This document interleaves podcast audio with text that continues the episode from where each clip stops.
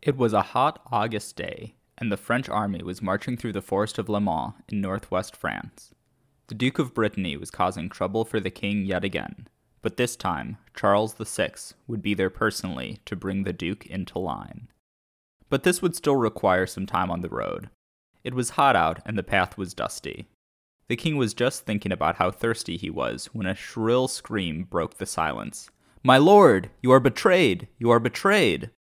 A beggar was running up to him, yelling this warning. But what could he know? The king's guard drove the man off, and the force continued their trek to Brittany. Charles's thoughts returned to planning his punitive campaign, but those words, you are betrayed, seemed to settle in his mind. Soon enough, the French forces would reach the town of Pontvala, and Charles could rest. The past few weeks had been hard on him. He wasn't sleeping well and was plagued with fever. Sweating more and more in his velvet livery, Charles motioned to his brother, some of his officers, and a handful of guards to come ahead from the main force with him. They would make for the town now, rather than staying with the army. Now that they had reached a clearing, the sun was shining down on the party. The peace of the journey was broken with the sound of metal on metal when a page dropped the king's lance onto another page's helmet. But what would normally be dismissed as a bit of slapstick seemed to snap something in the king's mind. You are betrayed, now combined with the sound of a weapon hitting armor, and Charles drew his sword. He looked around and didn't recognize anyone. He was surrounded by enemies. He fell on his pages, one after another, hacking at them. And what could they do? They couldn't fight back against the king. Some ran away, and some hoped that playing dead could save them. Finally, after an hour of running about and slaying more than a few men, the king had lost his energy. The men who remained with him saw that his swings were slowing. One ran up behind him and grabbed his arms while another grabbed his sword. Charles lost consciousness as the first episode of the madness that would plague him for the rest of his life subsided. When Philip the Bold, Duke of Burgundy, finally processed all that had happened, a subtle smile crept along his face. He had been ousted from the inner circle four years ago, but now he had an opportunity to assert his power over France once more. Hello, and welcome to Grand Dukes of the West, Episode 14 Monkeying About.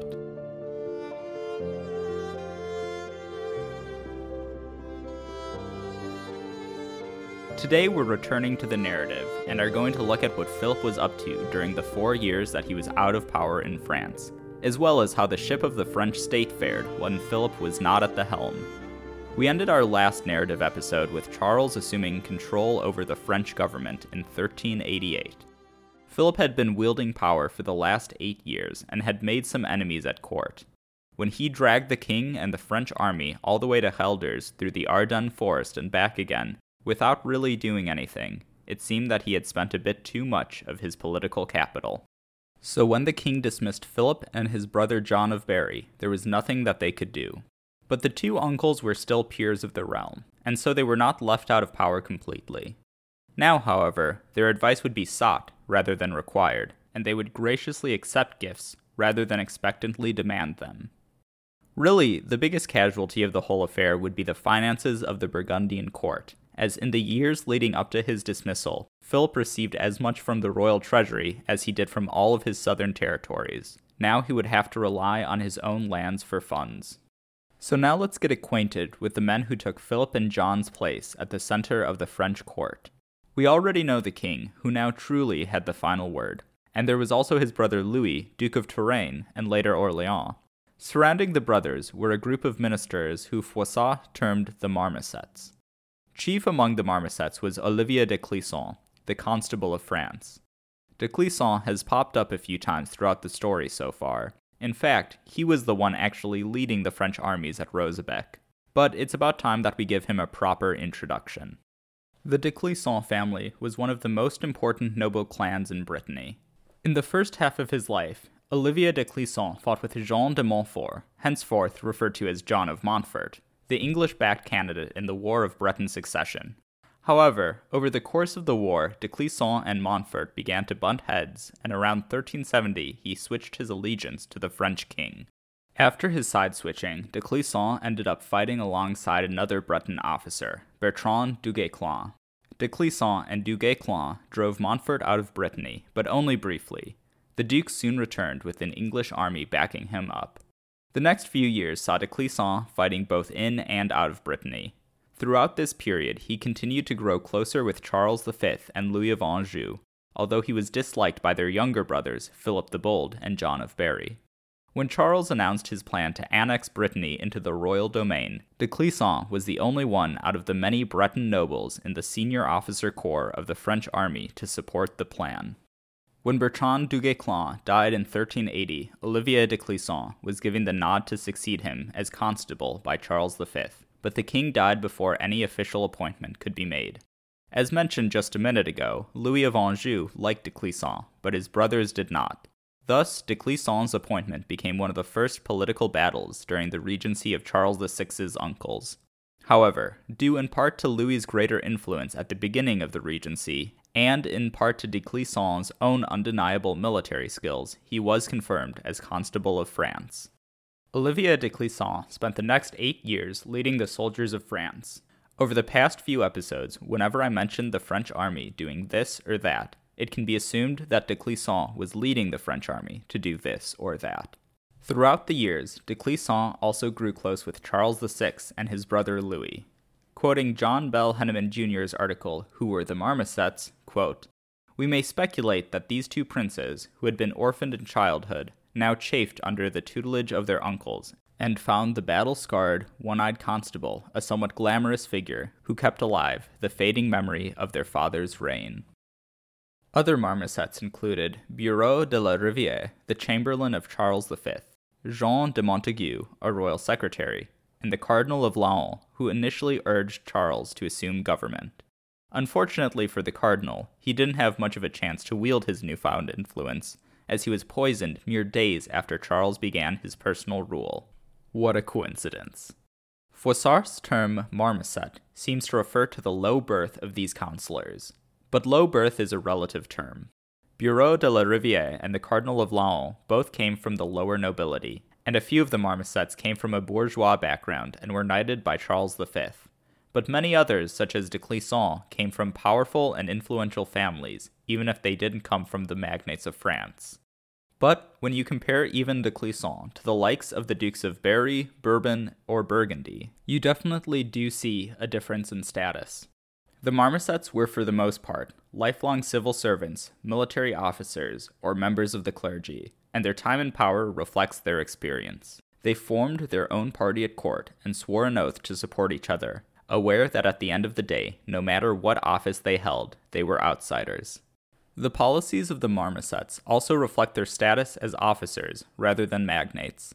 To quote Robert Knecht from his book The Valois Kings of France, quote, Departing from medieval tradition, the marmosets developed a concept of the state in which crown officials were to see themselves as public servants rather than as creatures of princes. Many of the new measures, of course, threatened vested interests, and the marmosets made a dangerous enemy by trying to curtail the privileges of the University of Paris.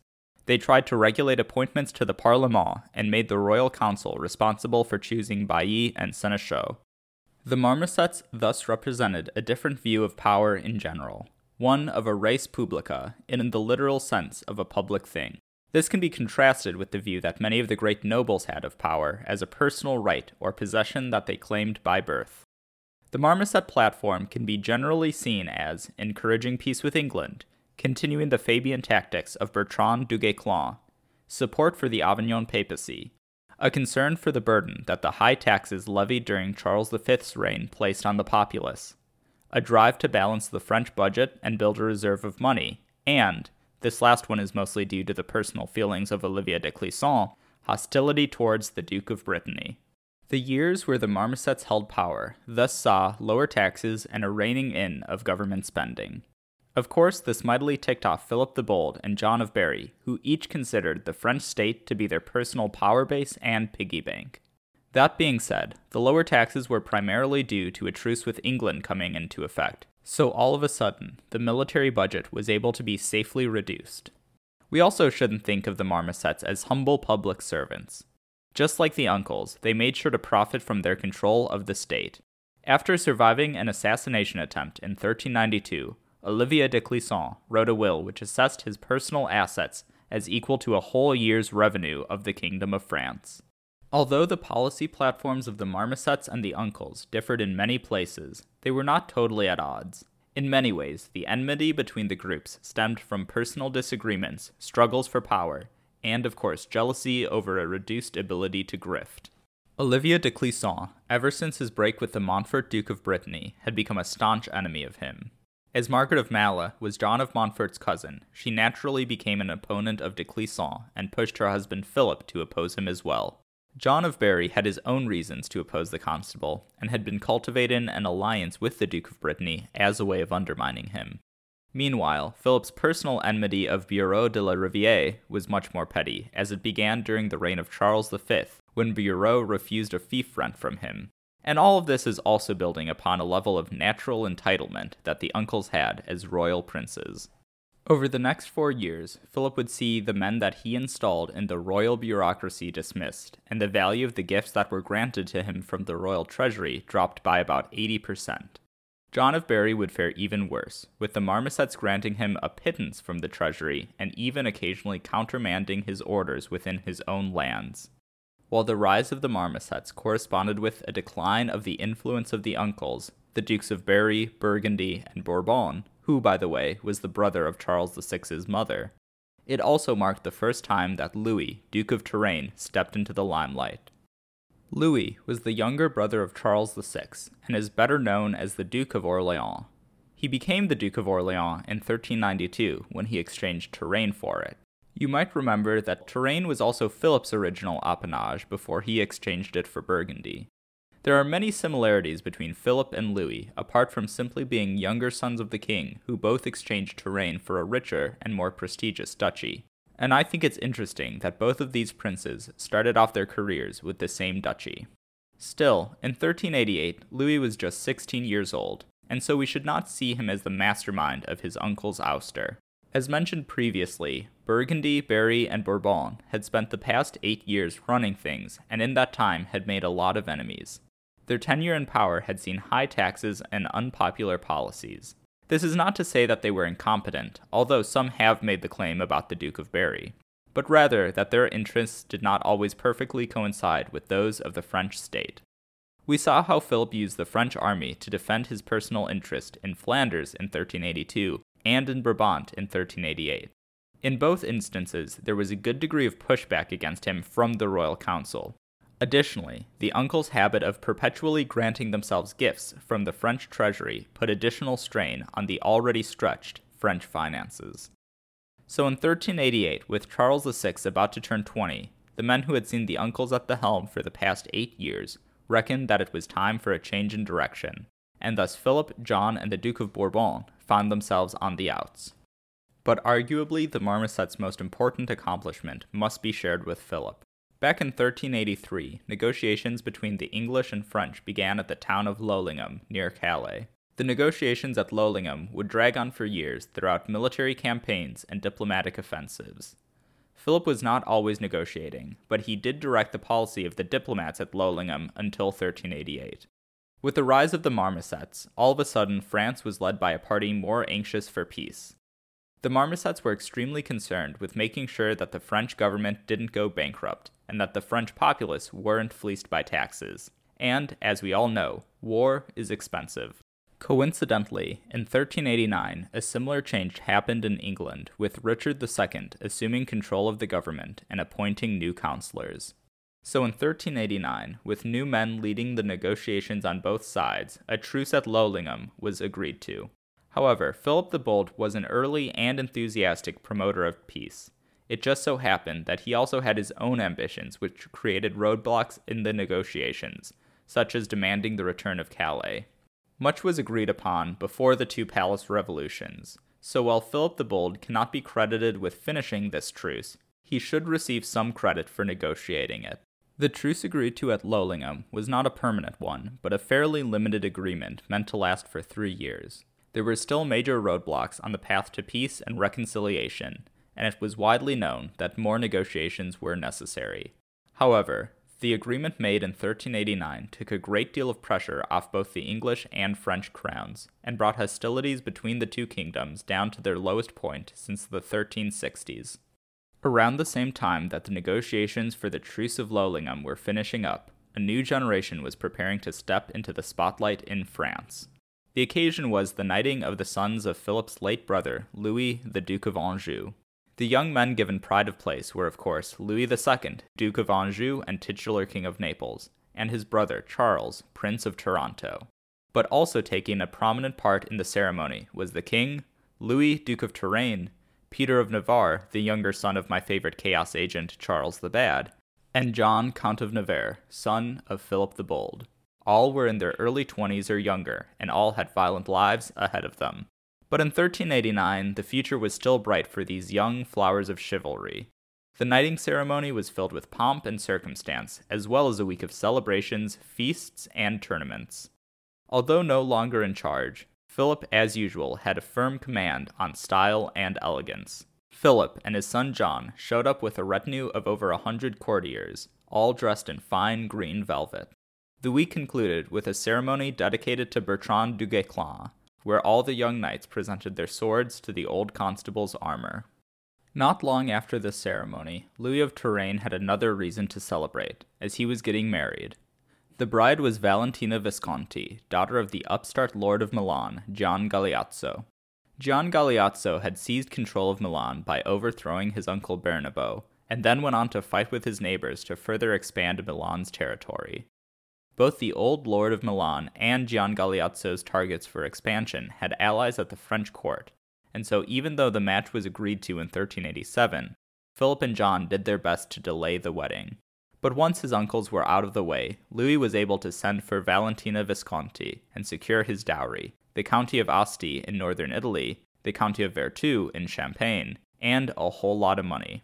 Louis's wedding to Valentina also marked the beginning of his own attempts at expansion. Shortly after the marriage, a scheme was hatched between the king and Louis for an Italian expedition. The French planned to sweep through the peninsula on a grand campaign. They would set out from Avignon and then meet up with Gian Galeazzo Visconti in Milan. From there, they would sweep south to Rome to kick out Pope Urban and install Clement VII, and then continue south to install the young Louis II of Anjou in Naples. Some bonuses from the campaign would include further expanding Milan and possibly raising Gian Galeazzo to the rank of king, ending the Western Schism, having Clement crown Charles VI as Holy Roman Emperor, and conquering some more land for Louis of Touraine. The plan was incredibly ambitious and would have made France the unquestioned master of the Italian peninsula, but it would have also taken the entire force of the French army to accomplish. Despite the Truce of Leulinghem being in effect, the French still had to worry about England. So, without a permanent peace with England in the cards at the moment, the plan had to be abandoned. But speaking of Italy, 1389 also saw the death of the Roman Pope Urban VI. The death of Urban offered a brief opportunity to end the schism before a new Roman Pope, Boniface IX, was elected. France continued to pay heed to Avignon, with Louis of Touraine and the Marmosets being especially solid supporters. Philip the Bold himself was a supporter of the Avignon papacy, but as many of his subjects were steadfast supporters of Rome, he could only go so far. Philip spent some of his time out of power building his influence over the religious institutions of the Low Countries. He moved to assume authority over the bishoprics of Tournai and Cambrai, which together covered most of Flanders, and when the ecclesiastical offices opened up, he would appoint candidates who paid heed to Avignon, sometimes with more success and sometimes with less. In general, Philip maintained an official policy of adherence to Avignon in his territories, but looked the other way when his Flemish subjects followed Rome.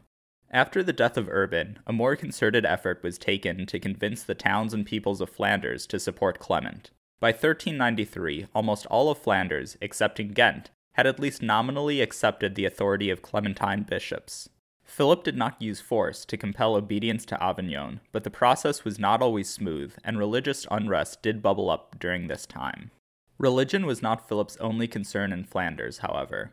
Between 1386 and 1392, Philip was in negotiations with the Hanseatic League to return their business to Bruges. During the late 1300s, the League of North German trading cities was at its height and had a considerable amount of control over shipping in the North and Baltic seas. Bruges marked the point where their goods would enter the Western European and Mediterranean markets. The volume of trade that the Hanse controlled meant that a considerable portion of Bruges' trade ended up going through Hanseatic merchants. Throughout the Ghent War, the cities of the Hanseatic League supported Ghent, and so Louis of Malle considered them fair game to go after. The Hansa responded by beginning talks with the Count of Holland to move their staple from Bruges to Dordrecht. This move would have been disastrous for Bruges' economy, and so when these plans became more concrete, Philip, now the Count of Flanders, and the four members of Flanders sent representatives to meet with the Hansa cities. As Bruges was, simply put, a better port and a market than Dordrecht, the Hansa cities were willing to consider staying. But this first round of negotiations went extremely poorly. Not only did the Hanseatic League move their staple from Bruges to Dordrecht, they also imposed an embargo on Flanders. In 1388, Philip tried to meet with the Hansards again to restart negotiations. This round of negotiations went better, but was by no means smooth. They went on for four years, nearly breaking down several times. In the end, the Flemish agreed to formally apologize to the Hansards and pay reparations for the damages caused by Louis's attacks on their shipping, and the Hanseatic League agreed to move back to Bruges. Philip gained the benefit of increased commerce at Bruges and a potential stick to use against the Flemish if a revolt broke out, as he was now able to threaten the four members with another attack on Hansa shipping. The Truce of Leulinghem also represented a win for Flemish commerce, as now their wool supply would no longer be threatened by the Hundred Years' War. Philip's time as Count had thus far seen him supporting Flemish commerce and manufacturing, and so even though the Flemings may have been less than enthused about his religious policies, his economic and diplomatic policies served them well. Philip was not limiting his low country diplomacy to trade, he was also taking steps to increase his influence over Brabant. One of these steps was a monetary offensive that Philip undertook in the late 1380s. Here, Philip and Joan, the Duchess of Brabant, agreed to mint a common currency through the mint in Mechelen, which, if you'll recall, was a Brabantine town held by Philip. Philip then continued to mint similar coins in Ghent, which were debased, as in they had a lower precious metal percentage than the Mechelen coins. As Gresham's law states, bad money drives out good money, or the debased coins will crowd the better coins out of the market. Eventually, this caused Brabant to begin to run out of precious metals to mint coins, and added to Joan's already serious money problems. Eventually, minting her own coinage became so costly for Joan that she ceded all of her minting rights for Brabant to Philip, after which he stopped minting debased coins and began to drive them out of circulation. For a few years, the money market in Bruges was a bit of a mess, but Flanders' economy was much stronger than Brabant's was, and thus could better absorb the hit. Once Philip gained control of Brabant's money supply, he and his favorite banker, Dino Rapondi, set to righting the market again. Foreign coins were prevented from leaving the county. Additionally, money changers and merchants were encouraged to deposit their foreign coins with the Duke so that he could melt them down to create non debased Flemish coins. Monetary policy was not Philip's only tool to maintain control of Brabant. After the campaign in Gelders in 1388, Philip requested a huge sum of money from Joan for his services to her. Joan was already in debt to a number of her lords, and Philip offered to forgive her debt to him and to pay her debt to her vassals in exchange for her duchy of Limburg and the lands of Overmaas. So between 1387 and 1390, Philip bit by bit gained control of Limburg and Overmaas. Furthermore, in 1390, Joan secretly passed Brabant over to Philip and Margaret, However, she did remain in control of the duchy for the rest of her life according to the agreement. Joan would outlive Philip by a few years, so he never gained control of Brabant, but his second son, Antoine, would. Back in Flanders, Philip was also building up the defensive infrastructure of the county. After the Ghent War, many towns had been ravaged by soldiers, castles had been stormed and destroyed, and there was general devastation of the countryside. The first decade or so of Philip's rule as Count thus saw a county wide program of wall and castle building, similar to what he had overseen in the Duchy of Burgundy. Of course, much of this was also to strengthen the comital position in case of another urban revolt, but the defenses also served to protect the coasts from piracy or English raids and the interior from bandits or free companies. Before we continue on to the madness of Charles VI and Philip's return to controlling France, I want to briefly mention his dealings with the nobility of the County of Burgundy. Now, I've mentioned a few times that the nobility of the county were used to having little oversight and were hard to control. Philip, meanwhile, loved being in control, and thus a confrontation was set to take place. In 1390, the Prince of Orange, yes, the Prince of Orange, Jean de Chalon, led some nobles of the county to assassinate a ducal officer. Philip then summoned de Chalon to answer for his crimes, but the Prince of Orange did not show. Philip responded to this insult by having his governor seize some of de Chalon's castles and banished him. The next year, Jean de Chalon was captured by ducal forces and after a few years in Philip's prisons was pardoned in exchange for allowing much of his lands to be annexed into the ducal domain and building a chapel dedicated to the murdered ducal officer. I mostly brought up this story for two reasons. First, Jean de Chalon was a leading noble in the Franche Comté, and by cowing him, Philip was able to significantly increase his authority there, which in turn sped up the process of bringing the two Burgundies into political alignment.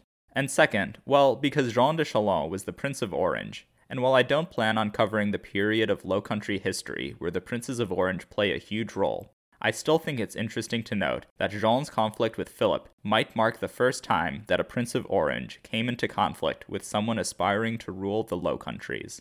After ruling his inherited lands for almost a decade, Philip was in a strong position, but he still technically only ruled most of his territories by right of his wife. So, to ensure that Philip's burgeoning statelet didn't disintegrate upon an untimely death of Margaret of Maille, the Duchess signed a document in 1391 making Philip her official heir for all the lands that she held. In the end, Margaret would outlive her husband, but this document does show that the couple made a concerted effort to strengthen the unity of their territories. So, with that out of the way, let's now return to the center and look at the deteriorating relations between the Duke of Brittany and the royal government. During the War of Breton Succession, the Montfort family was backed by England, while their opponents were backed by France. So, when John of Montfort became Duke in 1365, he was in a bit of a tricky position. John officially accepted Charles V as his suzerain, but also allowed the English to maintain garrisons in Brittany. This strategic threat was not acceptable to Charles V, and so he encouraged local rebellion, and later sent Olivier de Clisson and Bertrand du Guesclin to Brittany. But like I said earlier, despite being forced out of Brittany, John came back with an English army.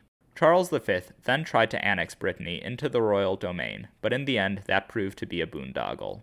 In 1381, with Charles VI as the new king, John of Montfort took the opportunity to make peace. Between 1380 and 1388, the French court had a mixed opinion of the Duke of Brittany. As I mentioned earlier, Olivier de Clisson absolutely hated him, and so the circle around him, which eventually became the Marmosets, opposed him as well. On the other hand, the uncles cultivated an alliance with the Duke of Brittany. This alliance was actually spurred on by all parties' hatred of de Clisson. The constable represented a significant threat to Montfort's control of his duchy, even presenting himself as a possible alternate for the ducal throne.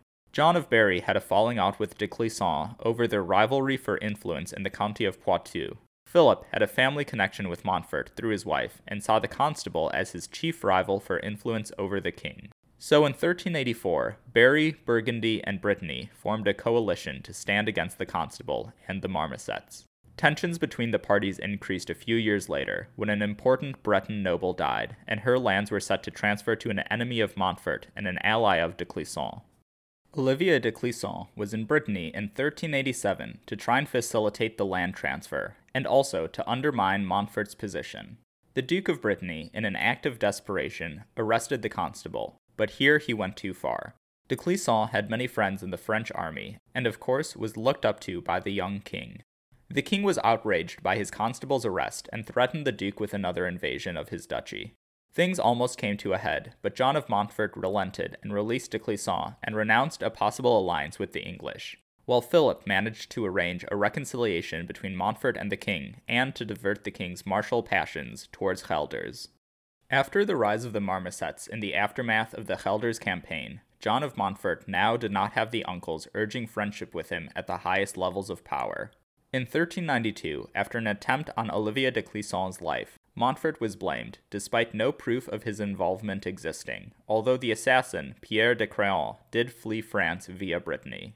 Froissart ties this back to Louis of Touraine. Apparently, the young duke had attempted to start an affair with a Parisian woman, but his wife found out about it from de Craon, and thus conspired to end the affair before it started.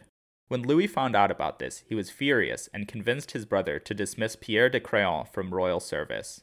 De Craon was never given a reason for his dismissal, and ended up joining the court of the Duke of Brittany, who Froissart claims convinced Pierre de Craon that his dismissal was masterminded by Olivier de Clisson. Regardless of whether or not Montfort was the driving force behind the assassination attempt, the king and his ministers were convinced and decided to invade Brittany to depose John of Montfort. This invasion was widely seen as a private affair between de Clisson and Montfort, driving state policy, and to fund the campaign, de Clisson even gave the royal government a loan from his personal wealth. As Jonathan Sumption wrote, quote, Contemporaries were shocked. There was no precedent for embarking on a major campaign by the fiat of the king and his ministers alone. It looked like a partisan decision, a conscious rejection of the show of deliberation and consensus which had always lent legitimacy to such decisions in the past. The Duke of Berry kept his own counsels, but among his intimates he made no secret of his disapproval. The Duke of Burgundy, who had not been consulted, was furious. He wrote to Bureau de la Riviere and other prominent ministers to protest. But with the king's mind made up, there was nothing that the uncles could do. Many other high nobles voiced their opposition to the campaign, and even pointed out that Pierre de Craon was no longer in Brittany, and still, the king decided on teaching Brittany a lesson. Not even his doctors, who were concerned for his health as he was stressed and not sleeping well, could talk him out of the expedition. Charles was backed up by the Marmousets and by his brother Louis, now Duke of Orleans. As peers of the realm, the Dukes of Berry, Bourbon, and Burgundy accompanied the king on this expedition to Brittany, but they were obviously not happy about it. The royal force, however, never came into contact with Montfort. On his way into Brittany, Charles VI was struck by a bout of insanity, he attacked his retainers and then passed out. The Duke of Burgundy immediately saw his opportunity and took charge. The Breton campaign was called off, and Philip sent peace overtures to John of Montfort. He then provoked a quarrel with Olivier de Clisson and worked to chip away his power and political support. After a few days, the king was well enough to travel again, and the army began marching back to Paris. Once back in the capital, Philip arranged for a great council of the high nobility of France to meet and decide on how to proceed. In this meeting, Philip reassumed his role as de facto head of state. Technically, Louis of Orleans, as the closest relative to the king, was the natural choice, but he was generally seen as inexperienced and irresponsible. Philip, on the other hand, was widely respected amongst the nobility and had spent his career cultivating supporters. So for now, we'll leave off with Philip back in power after four years in the proverbial wilderness. Next time, we'll take another break from the narrative to review the context for John of Montfort's and Olivier de Clisson's feud in a supplemental episode covering the War of Breton Succession. And after that, we'll return to the narrative once again to see Philip once more in charge of the French court. Thanks to everyone who listened, and an extra thanks to my patrons. I'm happy to report that we have two new patrons Anthony, Comte de Chateauneuf en Auxois, and Preston, Chevalier de Duché and thanks to my existing patrons, Christine, Comte de Chenonceau, and Elliot, here von Gravenstein. If you want to join them, you can go to patreon.com slash valoisburgundy. If you like the show, I would really appreciate it if you would rate and review it on Apple Podcasts or your platform of choice, and tell your friends about it. If you want to keep up with the show, you can follow me at twitter.com slash valoisburgundy or find Grand Dukes of the West on Facebook or on Mastodon at mas.to slash at Valois Burgundy. You can also email me at granddukesofthewest at gmail.com and check out the podcast website for maps, images, and more at granddukesofthewest.com.